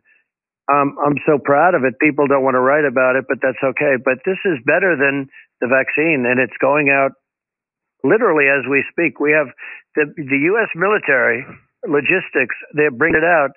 This is such a big thing, but we have done such a good job on the pandemic. We get zero credit. You know, we we fed these governors whose shelves were empty, and our shelves were empty too. I say our cupboard was bare and we filled it up with all sorts of stuff and we we send it all over the United States and New York. We built him convention centers that they should have used. We sent ships that they should have used instead of putting old people with other people that were sick and a lot of problems were caused as you know. But but we had we did such a job. We did such a great job and made some governors look great and by the way, they all, eh, eh, when we have our phone calls, we'll have 50 governors. They're all saying, thank you, thank you, thank you. Rarely do we have anybody speak up. And when they do, we take care of them. And then they'll go and they'll speak to the press and they'll say, well, yeah, the, the president was okay. You know, what we've done for them with the ventilators, the ventilators were a possible situation. We now build more ventilators by, by five times than anybody else. And we're, we're supplying them to the world. And they're very complicated, expensive, you know, et cetera, et cetera but we've done a great job. Well, But that's another thing. This massive remobilization of American Oh, industry. Yeah, that's, one of the biggest, I guess, the biggest they say since the Second World War. But but you know what? This is the biggest of all. Uh, if the Regeneron and the Lilly, you know, comparable drug turns out, uh, this this is a cure. This is a therapeutic. Call it what you want. I can tell you, it's a cure. And I'm talking to you today because of it. And uh, you know, because I think I could have been a bad, I could have been a bad victim. I fit certain categories aren't so great. Okay and you better be careful too, okay? But but you won't. I'm telling you, this is a a total game changer. It's so good, and nobody else would have had it. You know, FDA is approving things in one week that used to take three years, and that's only because I'm bugging them like crazy. You know, I go, I drive them crazy, I guess, but that's okay. But FDA, Food and Drug Administration, is approving things that Rush would have taken years, and I'm getting them in a matter of weeks and months, and they're great things. But this is the greatest of them all if this works out, and I'm I'm very sure it's going to. well, I hope it does. Um, again, you're you're you're writing you're writing history with this. Uh, let me venture into another area. It was announced by the Attorney General that uh, his investigator, um, the uh, the attorney looking into the uh, the coup run against you, will not have any announcements, any results, any before the election. Uh, this is disappointing. I cannot tell you. When was this announced, Rush? I think I've got the story here in the stack. I thought it was uh, I think it's terrible. fairly I think it's recently that. I, I think it's terrible. Well, it we is because these are these are people. This is the biggest political scandal in the history of Yeah. this country. Certainly our lifetimes. If that's the case, I, I'm, very disappointed. I think it's a terrible thing, and I'll say it to his face. Here it is. I think Barr tells Republicans Durham report will not be ready by election. It came out today. That's a disgrace. I think it's a disgrace. It's an embarrassment. Well, I don't have the words to express my anger. I mean, I'm not saying I'm surprised. I'm I've had to angry. go through it. I've had to go through it twice now with elections, and yet they have. See, this is what I mean with the Republicans. They don't play the tough game. They don't play the tough game. If this were the other side, you would have had 25 people in jail for the rest of their lives with what we found. oh, That's you that's tried something like this against any of them? Heck yes. Oh, are you kidding me? You would have been 20. Look at me. I had to beat off. I had to beat off the phony Mueller report. I had to beat off all this stuff. I had to beat off impeachment. I had to beat off Congress, everything else. They then send it to New York, which is all political. They send it into New York, the same stuff into New York. have to beat that off. You know, they got New York all over. Uh, they they don't stop. This is a disgrace. If that just came out, and you know, I purposely tried to stay away from it because they all say it would be better if I'm not involved. Well, have But you that's what happens declassified when I don't- everything about this yet? It's I fully declassified everything. Everything's been declassified. They have so much information. They didn't need any more than, uh, frankly, Mr. Horowitz, uh, who was a, an Obama appointment. He wrote a report on Comey that was so bad. It was so bad. I've never seen anything like it. And they should have gone after him just on that. And McCabe too. You know, took seven hundred thousand dollars from Hillary Clinton. I don't know how these people are still on cable TV lying through their teeth about Yeah. all of this, still getting Uh, paid to carry forth if the that's lie. the case, if that's the case, and you have to understand, I'm hearing this for the first time, and I said it's impossible. So it's okay for me to have to go through investigations during an election, but for them, we don't want to upset the apple cart. It wasn't an investigation. It was a hunt. The There- don't you, play the same game. you didn't do don't play- anything. There was never No. any evidence. This was not an investigation. It was No. a hunt. You were being hunted. They were trying to plant and create evidence that would be believed, and they failed. we caught them. We caught them cold, and we have people that don't know how to do anything about it. It's horrible. If that's the case, I have to check that. I find it hard to believe, because you know what? I went through two elections. You don't think that affected 18? I wasn't running in 18, but the whole Russia witch hunt affected the 18 outcome of the election. You know, we lost some congressional seats. People don't say we picked up two uh, two Senate seats, but we lost something in 18. You know, we lost something. We lost some uh, seats that we probably could have held on to. We went through the same thing, and it was all phony stuff. Nobody said, let's hold it back until after the election. But the Republicans don't play the same game. They don't play the same game. I'd be very, I'd be surprised and I'd be very disappointed. I'll probably be disappointed because this stuff should have come out a year ago anyway. Did They you expect it to? They Did had you everything they needed a year ago. did you expect it to come out by now? I thought it should have come out two years ago. I mean, frankly, as far as I was concerned, look, uh, it, it's it's if they hold it because of the election, I've gone through two elections now. Well, that's what he says. They're They holding it. started investigating me before I even won the election. It says They here. started uh, investigating me when I was coming down the, inve- the the escalator, the beautiful golden escalator, as it called, with the first lady. I was under investigation illegally by these thieves and Comey and crooks. We caught them in the act. They were spying on my campaign, and then they went for a coup. Nobody said, "Well, gee, uh, you know, let's hold off the investigation," but with them, they do. The Republicans don't play it the same way. It's very disappointing. No, Very it was frustrating. For the first six months of your first term, half the Republicans in the House thought it was true, and that's why they didn't help you move your agenda. But it says right here, uh, this is Axios, by the way, is the news source, and they say that Barr is communicating that his investigator, Durham, is taking his investigation very seriously and is focused on winning prosecutions, which I guess yeah, we're to expect not scoring points Okay. in the let's media. let everybody get elected to office and then let's worry about it. First of all, if we don't win this election, that whole thing's going to end. Okay, and you just remember that. As if we will win this uh, election. That's another thing I'm fighting for because these people have to be brought to justice, but they should have been brought to justice before the election. But if we don't win this election, if we don't win, that whole thing is going to be dismissed. That's another thing. People want to know what they can do, sir. They, you would not believe the numbers of people who are asking, what can they do besides vote? What and, and voting is big. I mean, I tell people that ask me this. That's the first thing. Just make sure you vote. Show up and vote on election day, but vote. It's not. It's it's not insignificant. What else can people do? Because they want to help you. They want to know what the they can do. Keep up the, the genius because they're genius. They get it better than these guys that are looking at stuff. I'm telling you, they get it better. The American public gets this better than the so-called people that are looking. You know, when I look at the Times and I look at the Washington Post, fake papers, both of them, and they get Pulitzer prizes for the Russia investigation, but they were all wrong. There was no collusion. So they get Pulitzer prizes. It wasn't a true word? in Any of those stories? No, none of it. And the guys that did get it right, they don't get Pulitzer prizes, you know. Well, And you and I can name ten of them, okay? You're one of them, but you don't care about Pulitzer prizes.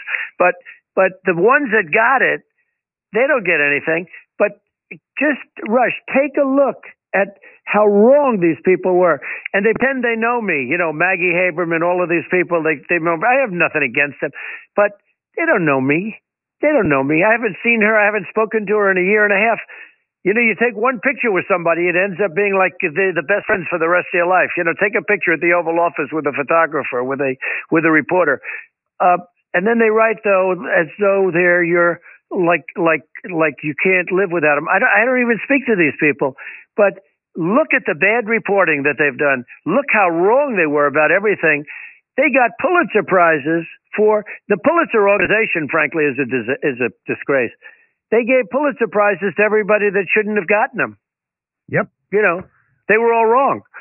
Folks, the- let me just. people that should get the Pulitzer prizes didn't get them. I want to back the the president up were on right. this, folks. I'm in this story that we're talking about here, the Russian collusion meddling story.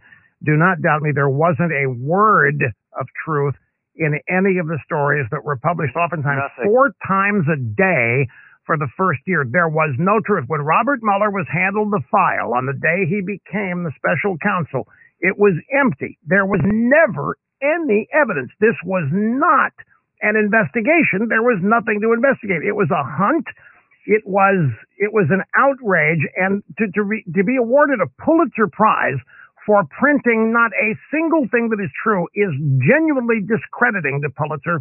And you would think these people would care about that, but they don't. So all that matters back- is getting rid of you. That's all that You matters. would think they'd want to take back the prizes on the basis that they made a mistake. I mean, you would think the committee would meet and say, "I'm sorry, but you got it wrong.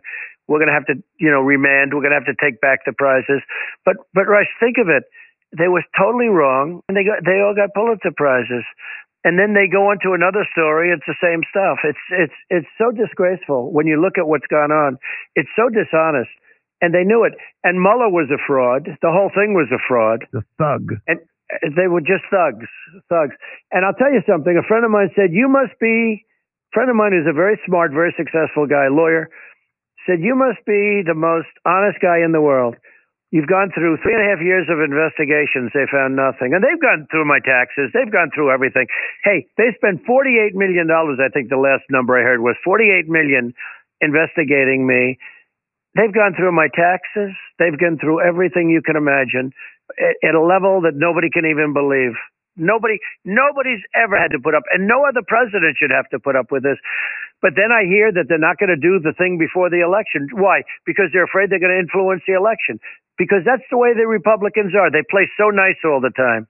Yeah, I. That would be very disappointing. If Bill Barr actually made that statement, I would be very disappointed in him. I don't know that he made that statement, but if he did do that, I'd be Well, that's a good point. I mean, it is the drive-by media. It's Axios, and the story is that Barr is telling leading Republicans. It's not that he's made it public. It's that he's. Um, Well, they've had plenty of time to do it. They've been looking at it for two years. The facts are on the table. Uh, the, the, all you have to do is take a look at the Horowitz report on Mueller. That even the New York Times uh, on Mueller and on, on especially what they wrote about what they read about this this idiot uh, Comey, the world's worst FBI director. But Why not do you that, think the- a very dishonest guy? do you think He the American lied, people? Do you think the American people are not aware of this? Do you think they don't know the? They're Uh, totally aware. No, they're totally aware. Even the other side's aware of it. The other side laughs about it. They can't believe they got away with it. You want to know the truth? You know, they're not. They're not stupid. They're very smart. The other side laughs about it. It's not like they believe the Russia thing. They don't well, I know, it. but if they, They if laugh they about it. if they think they got away with it, then uh, they well, I'm, I'm leading up to the American people should be if they know what happens so outraged. No way they would vote Democrat. This is outrageous. This is antithetical to everything this country stands for. What happened to They you and that? tried to do a takedown of a very legitimately, in fact, beyond, because I was fighting. Little did I know, because I didn't know when they started this investigation, which was long before the the presidential, before the race. After I won, they tried to take me out. Before I won, they tried to, you know, it was a fraud. It was the Russia. It was the Russian witch hunt. Well, they were trying to By corrupt way, your transition. been- Hey, Rush, you know this better than anybody. And Putin, I guarantee you, says this to everybody. Nobody has been tougher on Russia than I have. I got NATO to pay $410 billion more Right. to protect against Russia. I was the one that exposed Nord Stream, the pipeline going into Germany. I said, wait a minute. You're paying Russia billions of dollars and we're supposed to protect you from Russia. What kind of a deal is this? I was the one that gave tank busters to Ukraine, and Obama gave him pillows. Remember the pillows, probably from the Pillow Man on Fox. But Obama gave him pillows and sheets. Right. And I, I gave him tank busters. I gave them money. Obama did. What? I, nobody has been tougher on Russia than I have. Nobody. Well, you know, Mr. President, I think something the American people need to know um, is that the Democrats and the media, which is again uh, one and the same, have done more with with four years of lies and misrepresentation, utter outright lies about you supposedly stealing the election from Hillary with the Russians. They have done more, sir. This is important. They have done more to corrupt the integrity and the honor of the presidential election system than Vladimir Putin could have ever hoped to. They have made people doubt. And they're now talking about how this upcoming election, the Russians are in the process of stealing it too. These people are so dishonorable and disreputable, and they need to be made to be held accountable for what they have done to the perception of honesty and integrity in our elections, to the very uh, serious effort they are making to transform this country into something it was never founded to be. But this Yeah. business of trying to say that you stole the election, that you uh, uh, meddled with the Russians, they did. Hillary did. Hillary came up with this whole scheme Yep. in order to protect her from her email scandal.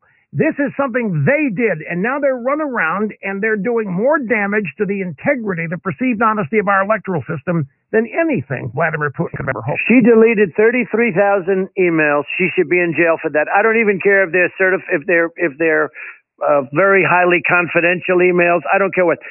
She deleted. She got a, a question. Uh, she got a statement from Congress, a subpoena from Congress. Everybody, we want your emails. All of Hillary Clinton's emails, 33,000 of them. She deleted them. She acid washed them, and she broke her telephones with a hammer. Okay, broke them with a hammer. And by the way, speaking of that, and speaking of Bill Barr, 31 people deleted their telephone messages from the Mueller report. Okay, and they said they all made a mistake. Well, they made the same mistake. The chances are a billion to one that they would have made the same mistake. 31 phones were wiped clean on the Mueller report. I want to see those phones, right? And how do you allow 30, 31 phones I think it was 19 people, 31 phones. You read about it just recently. They want the phones because they want the information of the phones because we caught them cheating. And the they were all wiped clean, or most of them were wiped clean. We have a couple, believe it or not, but they were wiped clean. They were deleted. Everything was deleted and and cleansed. And you're not allowed to do that. They broke the law. Nothing happens to these people Nope. but they go after General Flynn. They go after Papadopoulos. They go after all these people. It is a disgrace. And one of the reasons I want to win so badly is we got to finish this thing off. And I will be very disappointed if that Axios piece that you read to me is true. I'll be very disappointed because they've had plenty of time to get this done. Plenty of time. Absolutely. Uh, sir, why do you think uh, uh, Vice President Biden agreed to go on with the town hall debate number two? If you can prove you're virus free on October 15th, and then he retracted the demand, now agrees with the commission to, to Zoom the debate, wants a virtual debate, and if he doesn't show up, are you going to show up anyway? Well, what, what are they trying to pull off So here? I don't think the debates mean that much because, and I'll tell you what, I've done well with debates. I've won, I guess I had 15. I, I think I won every single poll. I won the poll on this one with him, but I had to be rude because he was lying. He'd get up and he'd just say a series of things that were all lies. So I'd say false, and they'd say I interrupted him. But, but you know, if you look at the polls, most polls say I won it with him. But uh, it was a very interesting thing. I'd rather let him speak because he's gone. He's mentally gone, and eventually he goes off track and he'll start talking about uh, the birds and the bees. But uh, but I couldn't do that because he was saying so many false things. He'd say about the soldiers. He'd say about uh, Social Security, which I'll protect and he won't protect. By the way, he's not protect, so he doesn't even know what it is. He'll say about Social Security. He'll say about, and if I didn't say wrong, you know, et cetera, et cetera. Uh, but the one who protected him was Chris Wallace. And by the way, Fox is a whole different ballgame. You know, Fox is a much different thing than it was four years ago. Somebody said, "What's the biggest difference?" I said, "The biggest difference is Fox." You take a look at Fox. Of course, we have our great ones, Sean, and and this, but and and you know a number of. But you watch this Fox is a whole different ball game. And you know, Paul Ryan is on the board of Fox, so I'm sure that has something to do with it. But Fox is a whole different ball game. Somebody said to me, "What's the biggest difference?" I said, "The biggest difference is Fox is no longer the same. It's Well, a big difference." The the obstacles that keep being placed in front of you are no doubt there, and it's I've never seen. I've told you this before. I talk about it on this program. I've never seen anything like this before. The things that you have to overcome and surmount each and every day uh, would drive most people out of the business. They drive most. well, it's I don't why need I can talk to you. and I don't and know. literally Again, I'm asking you. You didn't need is- any of this, sir. is bigger, but why I can talk to you, Rush, the great Rush, and you are the great one, uh, and I'm honored to know you. But I can talk to you, and I can spell out all of the dishonesty and everything else, and millions of people are listening right now. I hope They you are. have your all-time biggest audience. Millions and millions and millions. You would not believe how many millions. No, but I can talk to you now. Let's say I say no, I don't want to do it, or I, I want to be shy. I don't want to talk. That you know, too many people. Let's you know, let's not talk. No, you have such an incredible audience, so I can tell them about Fox being a big obstacle.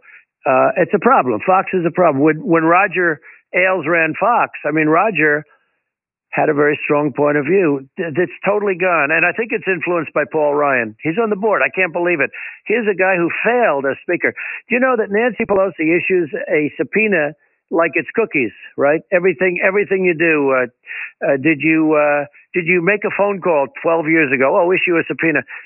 You couldn't get a subpoena at a Paul when, uh, when, uh, uh, we I have know. great guys. I mean, we have Jim Jordan and these guys. They're so fantastic. They're doing great jobs. There's no question. But but how do you deal? You have no choice. You have to deal with it. The Fox is different than they were four years ago, but you you still have to you have to deal with it. You, I deal with them. I deal with them, but they're they're really they've gone a very different path. It's a much different. It's a much different group. They have guys in there that are so bad. They have people. I call them the twins. There's Chris Hahn and and uh, well, that's they just hired a bunch of Democrats so so they can bad. No, he works for Schumer. They're Schumer people. Yeah. How about when they hired Donna Brazile, who gave Hillary the questions to the debate? okay? Yeah, yeah, I hear you. who got fired. By the way, Donna Brazile got fired from CNN, and then Fox hires her. Got no credibility. It's not like she's great entertainment. It's not even good entertainment. I know this this unfairness never ends. It never ends. It's our way of life. It's something we have to deal with, and it's uh, it's it's it's maddening. But when they when they do that, when they put somebody like a Donna Brazile, on, not that she's effective, she's not effective. I no, but you are. See, you are. That's that's the have. difference. That's the difference. You are. You are the. You think they're driving you crazy. You have no idea what you're doing to them. You're driving them insane, sir. They It's can't touch you know, They, Fox should grab it and they should say, "Hey, we we got the president and we're going to defend our." Pre-. But they they're not. They're going the way of of CNN and they're going the way of of MSDNC. And it's a shame. I mean, it's a shame when I see it. I watch it. I watch. I look at the people they hire. I mean, I could tell you some of the anchors. They're so bad. They're so bad. And at the same time, Fox and Friends is terrific in the morning. You know, they're good. well, you are a uh, TV expert. I mean, there's no question. Uh, Well, I have to be. I have no choice because otherwise and- you couldn't survive it. Uh, Sean is great, and, and Tucker's pretty good. You know, Tucker has his moments, in all fairness, but Tucker's pretty good. And uh, Laura's been great. You know, we have some a lot of a lot of good stuff, but but Fox is is fifty percent of what they were. Less than I would say less than fifty, but fifty percent of what they were. That's still better than nothing. At some point, maybe they'll go all the way, and that will be fine too. I'll figure that out. I have. By the way, speaking of your effectiveness, uh, I don't know if you've seen this, but the NBA has decided, NBA commissioner, they're going to pull Yep. their Black Lives Matter messaging next year. No longer going to be on the uniforms, no longer going to be on the basketball court. They're no longer going to. And I wonder why that is, Mr. President. because their ratings have died. Oh, Nobody I wouldn't have known. it. I haven't watched a basketball game, and I helped them get open. I haven't watched a basketball game. you tried to help them. You tried to help the NFL. I tried to help the NFL, and then Roger, nice guy, Goodell, in his basement wearing a very tight blue T-shirt, you know, and he he's not meant for it, uh, nor am I. nor are you. it's just one of those things, you know. At a certain age, you put on a tie, right? But what happens is he brought it up again. I thought, I thought, I said to him, I thought I taught you a lesson two years ago about standing for the flag. Their ratings went down the tubes. And now you look at everybody with their hands in their air in the air and they're kneeling and they're, I just don't have the same interest, and and neither do a lot of other people. Rush. The NBA has become so political that nobody cares about it anymore. It's not why people it. watch I don't know if anybody that's. I don't even know who's playing in the finals. Uh, I don't know anybody that's watching the the NBA. LeBron has been a, a spokesman. I don't know him. I never met him. Uh, all I know is when he endorsed Hillary, I said that's the greatest endorsement I've ever seen because when he endorsed Hillary four years ago, she came up to his uh, knee. I said that is not the best looking president I've Came ever up to his Okay, I, I thought that was the greatest. It was standing. You mean standing? She came up to his knee. They were standing. No, she was up to about his knee. I mean, literally, I've never seen anything. And I said, that's not good. But LeBron is a spokesman for the uh, for for the Democratic Party, it's, it's, and a very na- very nasty spokesman. Because again, You know they are. They are I angry. so much for the black community, and people don't want to see that. And he's a great basketball player, but people don't want to see a guy that's that way. They don't want to see that. They, you know, we have enough difficulty during the week. You don't want to sit down watch a basketball game and then watch somebody that hates your guts. Okay, and he's a hater. So I look at it and I look at the NBA and I can't watch it, and nobody's watching it, and their ratings are down the tubes. And I, I'm telling you, I haven't watched a basketball game like in a long time, and I have no um, interest in doing it. And you know what? That's a very sad commentary because I'd love to, but I, I just don't have any interest in it anymore. I don't. And other Yeah, things, I- other things I do. I have great interest, but I don't have. They're hurting themselves very badly, and now I understand. Don't forget, Black Lives Matter. What was Black Lives Matter? Pigs in a blanket, fry 'em like bacon. The first time I ever heard of Black Lives Matter, I said that's such a terrible term because it's such a racist term. It's a term that sows division between blacks and whites and everybody else, and it's a very bad term for blacks.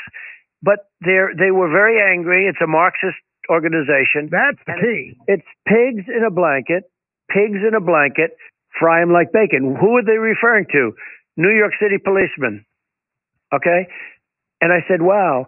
And if you would have told me that was going to go mainstream, but it never did go mainstream.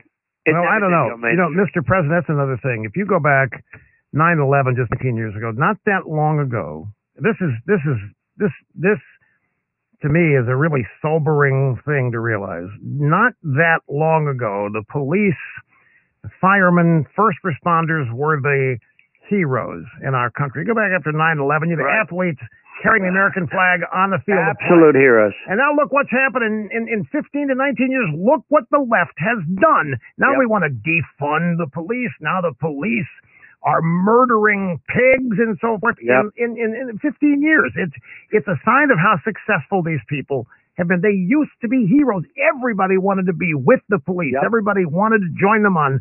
You remember when, when uh, George W. Bush threw out the first pitch, at Yankee Stadium, uh, Rudy is wearing the NYPD cap. I mean, the cops were the toasts of town. They went into the buildings trying to save people.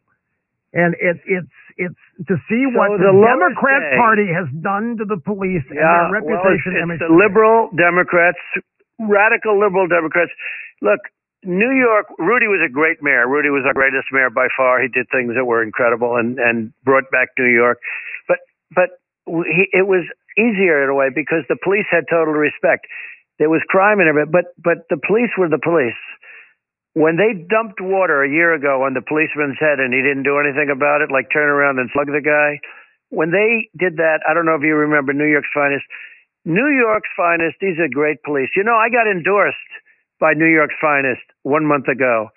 And it's the first time in the history of New York City that they've endorsed a president. a lot of police organizations have endorsed you now, Everybody. all over the I don't think anybody. In fact, I asked Biden at the debate, and of course, Chris Wallace cut it off. Didn't think it was appropriate.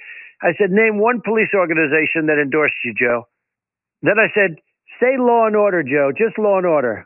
He wouldn't do it. Yeah, why wouldn't I he said- do that? I mean, what's so hard for law and order? Law and order. How, how hard is that? He wouldn't do it. Then I think he said law and order and safety. You know, I said, no, no, just law and order. Law and order means safety. You don't have to add the word safety. You know, that's that little net. Let me tell you, if he got in, this country is going to hell. This country is going to go to hell Well, it, like you've never seen, and you'll end up in a depression the likes of which you haven't seen since 1929. okay, the, the people are asking when you say that, why would they want this? Why would the Democrats want to take this country into a recession and have it be so bad economically? Why would they want to do that? Your taxes are going up, your regulations. You know, I did in the biggest tax cuts in history, bigger than Reagan's tax cuts. I did something that was more important.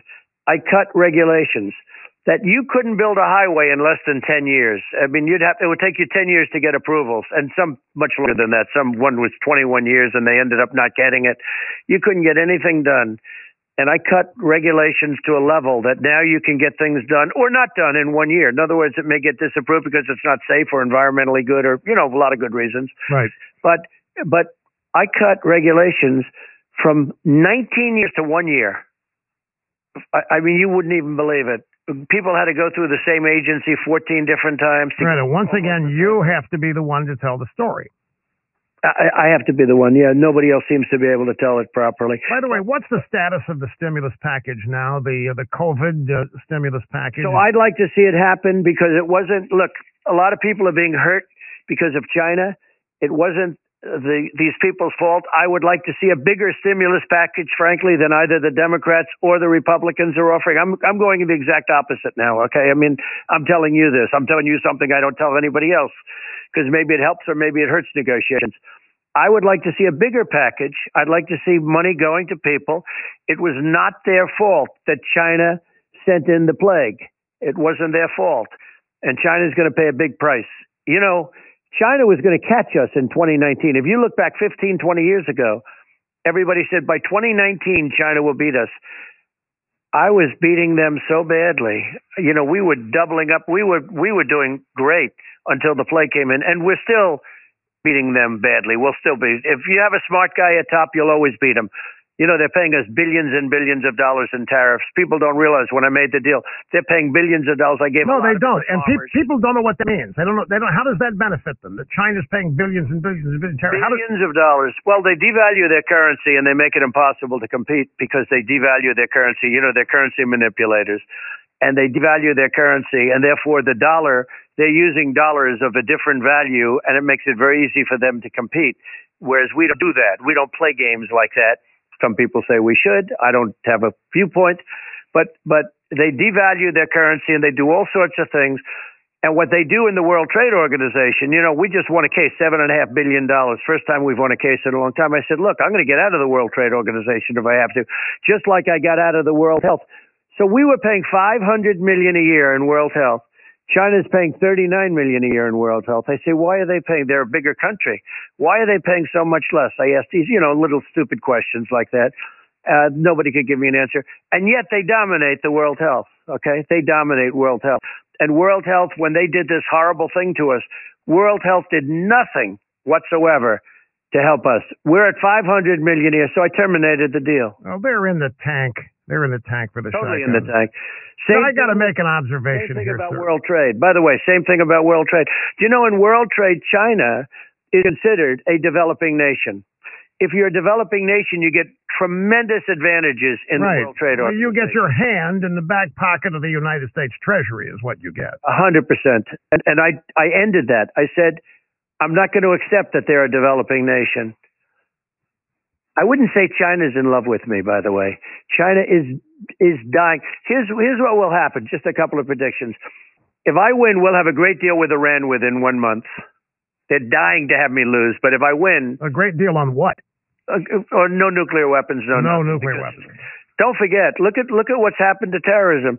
Iran was a very wealthy uh, nation, given 150 billion dollars plus 1.8 billion in cash by Obama.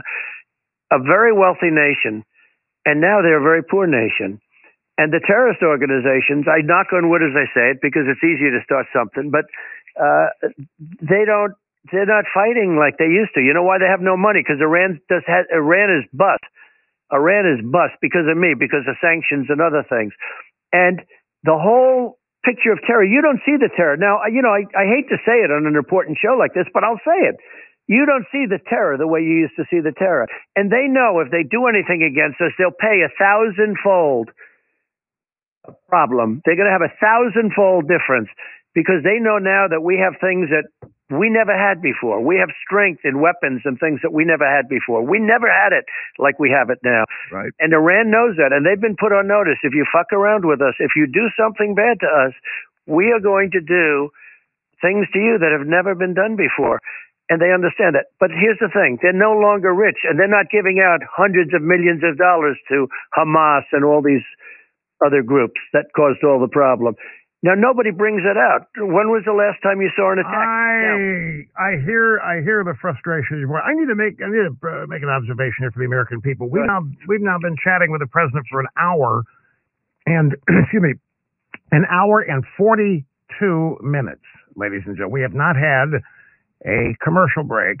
I would thus have to say the president's status with COVID 19 is pretty solid. The second thing that I would say is that not once during the hour and 42 minutes has the president been stumped. Has he not known what he wanted to say? Sir, you, you give the media in this country more access than any president ever. That's not even a contest. You, I think you've done something brilliant too when you have your, your, your little press gaggles out on the, on your way to uh, Marine One. Uh, the camera's on you, not them. You look like you're actually conducting an orchestra as you point to various members of the media when it's their turn. You're conducting a symphony, and everybody hears them screaming their questions at you like a bunch of six year olds, and you answer them. Every question you're asked, you answer.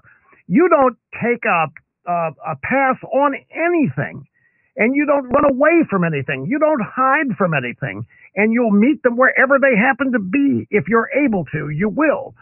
And I think people need to keep this in mind in terms of a, of a chief executive who is accessible to the American people and wants the American people to know what he's doing and what he's thinking. There's no deception here. You have somebody, I don't want to embarrass you here, but you have somebody who thinks this country is great. You have somebody that loves this country, perhaps in ways that many people in politics in, in the past don't, because their view of what America is is a nation among many in the world. President Trump believes in America first, and for this he's hated. For this he's criticized. America first. There's nothing wrong with America first because America is the good guys. We are the good guys in the world. We are the solution to the world's problems. You have a man here who believes this who believes your country holds the secret and holds the answer to life improving for citizens and human beings all over this planet. That's the objective that he has, including for people that live in this country. And can you imagine folks being hated and reviled for this? And yet he is. He's hated and reviled for loving America, for believing that America is good. His opponents think America's racist, sexist, bigoted, homophobic. Hell, we may as well still be a slave state as far as they're concerned. It's outrageous how they've poisoned the minds of our young people and got our young people hating their own country. Donald Trump has been a your arrival on the scene has been providential, I believe, sir. I think you are the the one person who has the ability to delay, stave off, stop, the left from this inexorable march of theirs into changing this country and into things the American people that aren't paying attention have no idea what's in store for them if they win. Well, Rush, this is the. I appreciate that very much. It's an honor. I mean it from bottom of my most, heart. Sir. I, I know you do, and this is the most important election that we've ever had. And I used to say 16. I don't even get into that anymore. That's over. This is the most important election that this country has ever had on so many different fronts. There's never been anything like it. We will go the way of, of, of failed nations all over Latin America, South America. We will go the way of, of failure like nobody's ever seen and in a scale like nobody's ever seen it. We've been taken advantage of by every nation in the world, including our friends. Our friends sometimes are worse than our enemies. We are, we are, you know, what I've done with NATO uh, we were taking we were taking care of virtually hundred percent of the military needs of Europe, guarding them from Russia. At the same time, they were taking advantage of us on trade, and in many ways, they were worse than China. Europe was worse to us on trade than China was. I mean, and I changed so many things. But, you know, then they say, oh, in Germany, they don't like Trump as much as they like Obama. Well, of course they shouldn't like me because Germany was taking advantage of us like few countries took advantage Well, of what was Angela Merkel doing making a deal with Russia on that natural gas pipeline? You made that point at NATO. She should have been buying it from us.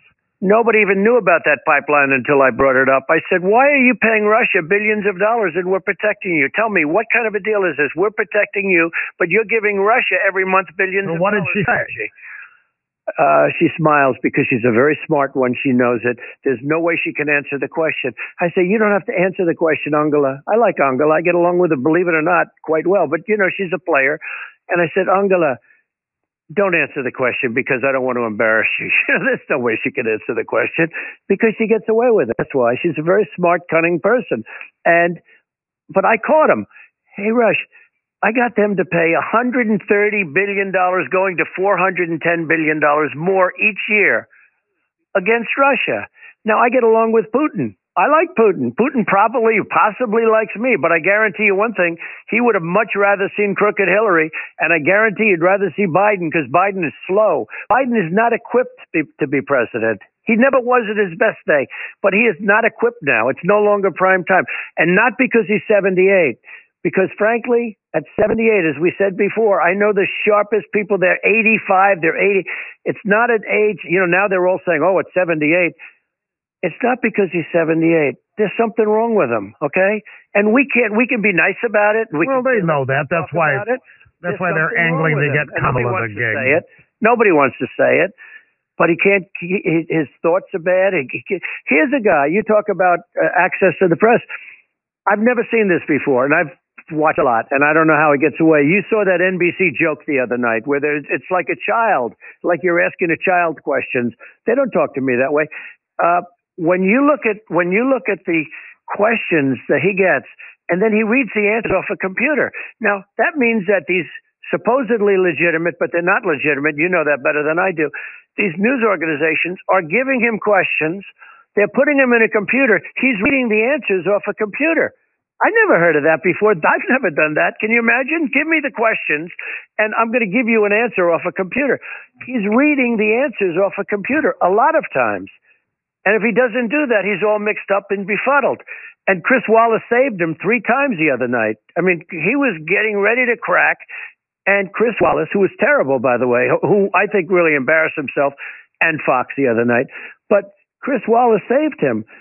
But can you imagine? You're getting the answers to questions, and you're getting the questions themselves, and you're reading the Well, answers. Well, they were doing back. that for Hillary too. That's how they rigged the game for the Democrats. Look, I got another Biden because soundbite here for I'll- you. One thing I'll say, Hillary was much smarter. Hillary's a much smarter person. You know, I mean, look, Hillary was smart. I don't agree with that, but I mean, I Yeah, I, yeah, I understand. But but Hillary was, you know, Hillary didn't need to have answers read. You know, she she could answer a question.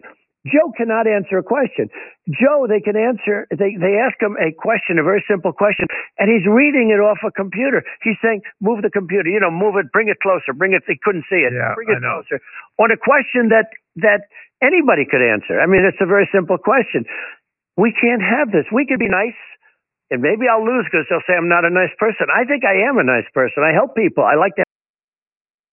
Here's another Biden soundbite for you to react to. This June 7th. Now, this is all the way back 2006. This is 14 years ago. Now, this tells you who the guy is. This is before any of whatever the aging problems that have befallen Vice President Biden. Now, This is this is um, 2006, so 14 years ago, Manchester, New Hampshire. In Delaware, the largest growth in population is Indian American, moving from India.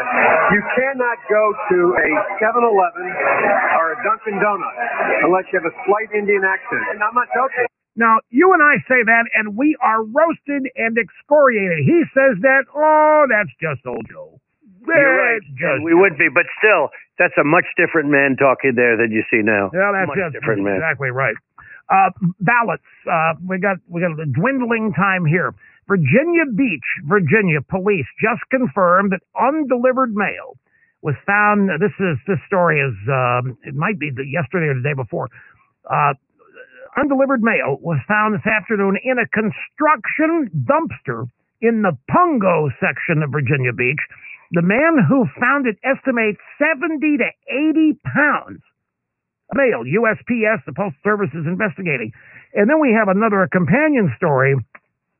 Mail in ballots in Westmoreland County, Pennsylvania uh, have been delayed. Voters are confused and frustrated. 58,000 mail in ballots. One county, sir, in one state. Extrapolate that to the entire state. 58,000 mail in ballots, or as the Democrats see it, mail in fraud. That's Right. another thing that people wanted. What can be done about this? Well, eh, look, uh, absentee ballots where you send in for your ballot. You know, I have an absentee ballot in Florida. You send in and you, you have to request it, and they You have to show. ID to get one of those. That's you don't okay. for a mail in. Or sorry, it's not easy, but it's okay. You know, some people just can't do it, but they send it. That's called absentee. I call it. I call it a solicited ballot. I like that term better. You solicit, and they send it, and you fix it, and you send it back in. Okay, that's one thing. But they're sending out millions and millions of ballots. Are they sending them to all Democrats? Who are they sending them to? Where are they going? You know, et cetera, et cetera. This is going to be the second biggest political scandal in history. The first biggest is the Rus- the Russian crap that we've been going through for three and a half years.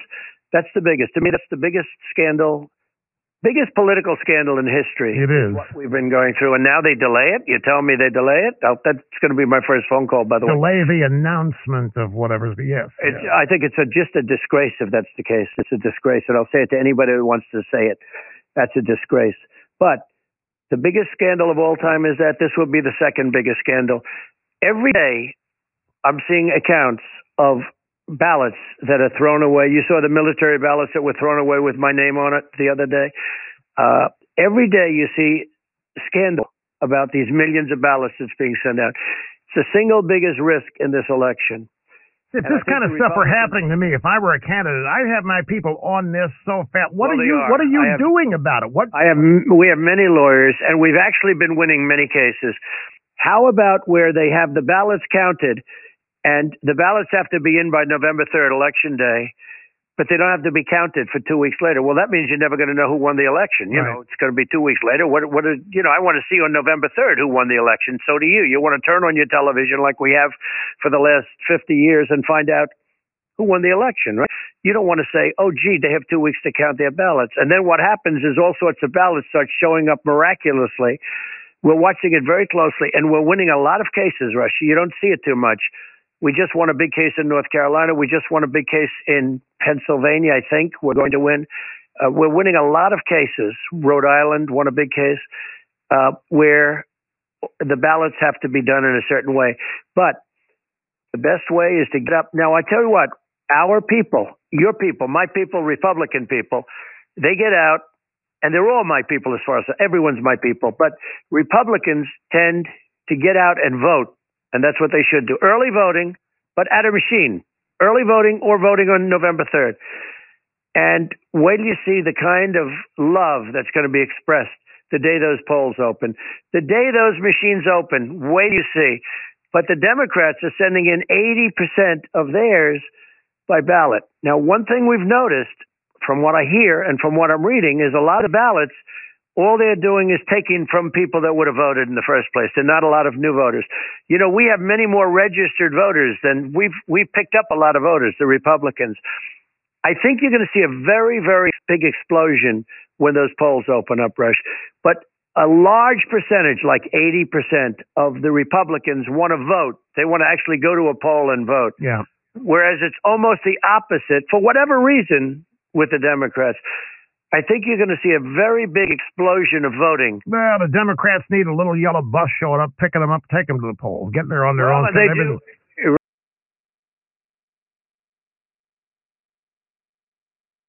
Right, right. And then they do the harvesting thing, which is terrible, Oh. which is illegal in many places, even with the laws that are being passed, where they go around and they start picking up everybody's votes.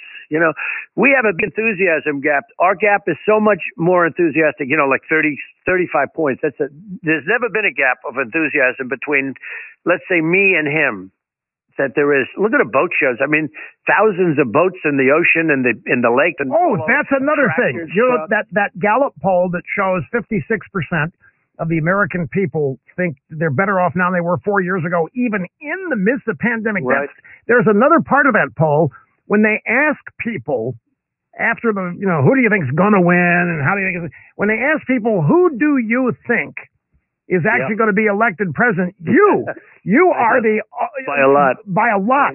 By absolute lot. And that poll, that's never been wrong, by the way, sir. That, that question has never been wrong. They say, who is your neighbor going to vote for? Yeah, And exactly. Who do you think your neighbor's going to? And Exactly they right. know their neighbors. No, because people don't want to get involved. I mean, you know, they even the signs. We have signs all over the place. We have signs in states, but they steal the signs. People steal the signs, and they're stealing. You know, it's a well-known thing. They're stealing the signs. No, our our enthusiasm is far greater than it was four years ago. Far greater because they love the job we're doing, and they know this pandemic was a horrible thing that happened to us. It should have never been allowed to happen by China. China's going to pay a big price. And it's one of those things, but it happened. And we've done a great job on it. We got no credit. I'll tell you what, uh, if this turns out to be right, that this medicine is going to make people better, uh, that's a game changer like nobody's ever seen before. And it's going to happen. It's going to happen, Rush. Mr. President, thank you. You've two hours here. I know you've All got right. a jam-packed day left on your schedule. That's true. That's And not- true, but it's an honor. Well- it's an honor to be with you for two hours. You have no idea. It's a great honor. Well, it's great to have you here, and I, I know you got you got uh, you got Brother Levin tonight doing his show tonight, and uh, that's going to be kick-ass. So we appreciate it, sir. We love you, and I'm I meant everything I said today. You are the person standing in the way. You you are the one that true American patriots have invested their hopes for their future and their kids' future in. You are the person they are depending on to stave off this attack on our country that is coming from inside. It's coming from inside our country as opposed to outside, although that's, is. that's happening It is. too. It is largely, and you know what I say oftentimes when people say that? I have no choice. I have to do it. I have no choice, and that's what I'm doing. And Best of luck to you, sir. Thank you so much. That was incredible. That was an incredible interview. Hold on, let me disconnect from Rush. He did great. Um, hold on. That was an incredible interview, you guys. Uh, but we're gonna be partying like it's 1999. Ding, ding. And I'm singing myself. I got a song for you. Let's listen to it while we transition to today's news.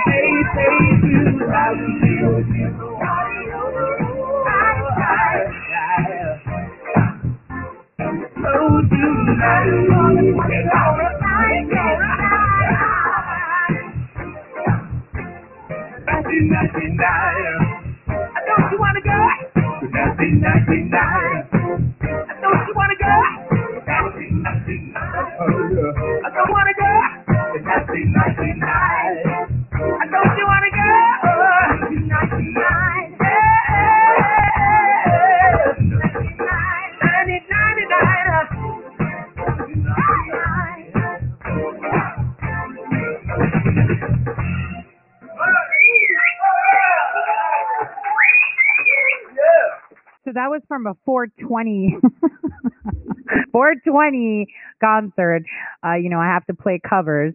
And I thought it would be a great transition when I split this up and upload to have the full President Trump interview and then the show.